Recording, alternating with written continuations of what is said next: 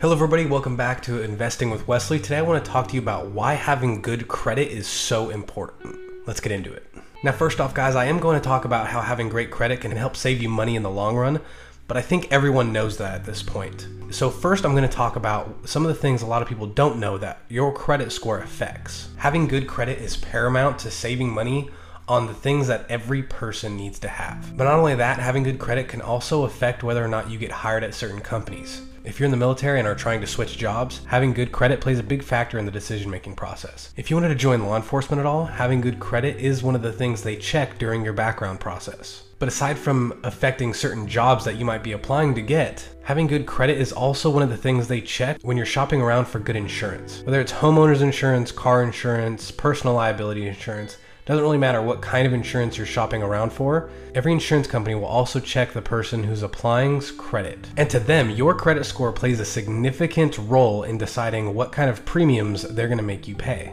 Take car insurance as a perfect example. I did a comparison between two different people. Both of them were identical in every way except for their credit. And honestly, the results surprised me. The person with better credit saved over $1,000 a year compared to the person with less than perfect credit. Let me show you some of the examples and some of the agencies I ran a quote from, giving the exact same parameters. I called three different insurance companies pretending I was a broker for two different clients. First off, I gave them client John. I said John was 30 years old, had two accidents on his record and one moving violation, and had a credit score of 510. Next, I told them about Jim and how Jim was exactly the same as John, except Jim had a 740 credit score. After waiting pretty much all day for the three insurance companies to get back to me with their quotes, I was surprised to see how much savings there actually was for Jim, considering the only difference was a better credit score. Now, the first insurance company offered John, with his less perfect credit, the standard California coverage of 1530 for a six months period. And in that six months, he'd have to pay an upfront deposit of $400 and pay $320 every month. In comparison, the exact same insurance company offered Jim with his better credit $180 a month with a $235 upfront deposit. Just having better credit saves Jim approximately $900 over the course of this six month term. It also goes without saying that your credit score and how good you are at managing your credit lines plays a significant role when dealing with banks. And I don't just mean when dealing with banks for yourself. Let's say you decided to start a business and it came time for your business to expand, or maybe you just needed to fund some startup costs for that business. Well, since your business is so new, it doesn't have business credit established. So the banks want to know how credit worthy the owner of that company is. And if it's your business and you're the owner and you don't have good credit, chances are they are not going to give you that business loan or business line of credit because business credit doesn't report to your personal credit. So if they see that you have less than reputable personal credit and you're applying for a business credit which doesn't report to your personal credit reports, you have very slim odds of getting approved. And for some people that are operating a business and trying to make it on their own, that could be detrimental to the success of their business.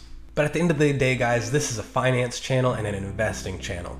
So let's talk about how having perfect credit can play a giant role in your finances and in your investments. It goes without saying that if you have better credit, you're going to get a lesser interest rate whenever you try and borrow money. Whether it's for a car, a house, it doesn't really matter.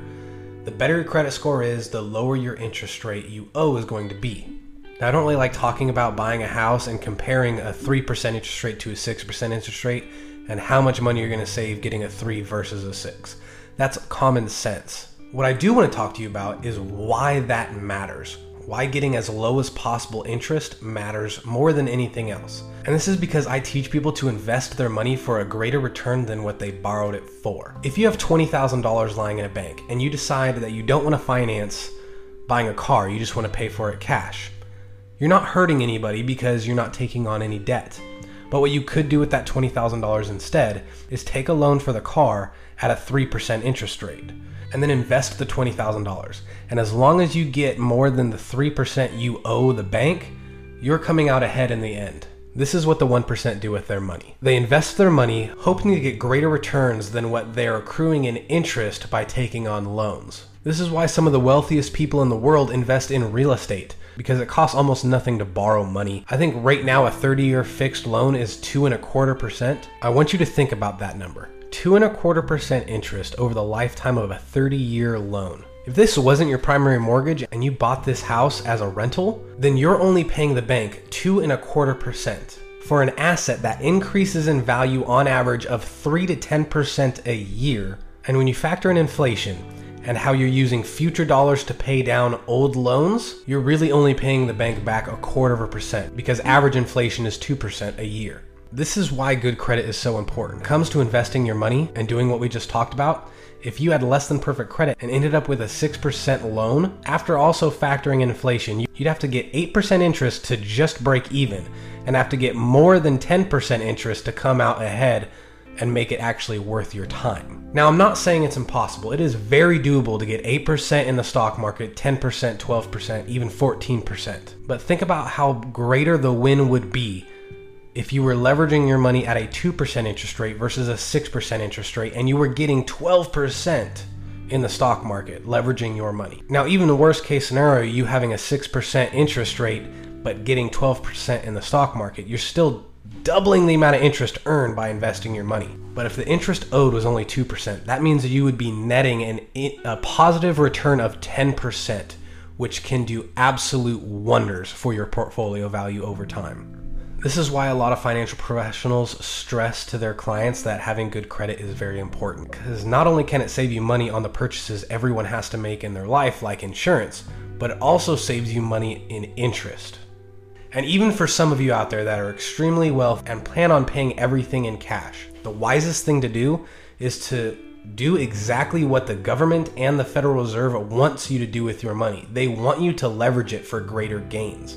That's how our entire economy works. So remember, guys, that's why having a good credit score matters so much because it helps you save money on pretty much every aspect of life. Whether it's getting a loan at the bank for yourself, trying to start a business and establishing business credit, while your business credit is being established, they look at your personal credit. And if you have terrible personal credit, they're not going to help you build your business credit. And on top of that, things like insurance premiums, as well as getting certain jobs like law enforcement, all these things take account your personal credit. Now, in closing, guys, I also want to say that your personal credit only matters up to a certain point. Once you're established and once you're in the big leagues investing a lot more money, and maybe you're even trying to become a professional investor where you're using other people's time and money. Once you get to this level, your personal credit doesn't really matter. But that's a topic for a different video. Hey guys, thanks for making it to the end of this video. If you got value from something I talked about today, please remember to like, subscribe, and maybe share it with a friend so that they can get the same value I just gave you. But until our next video, guys, have a good one.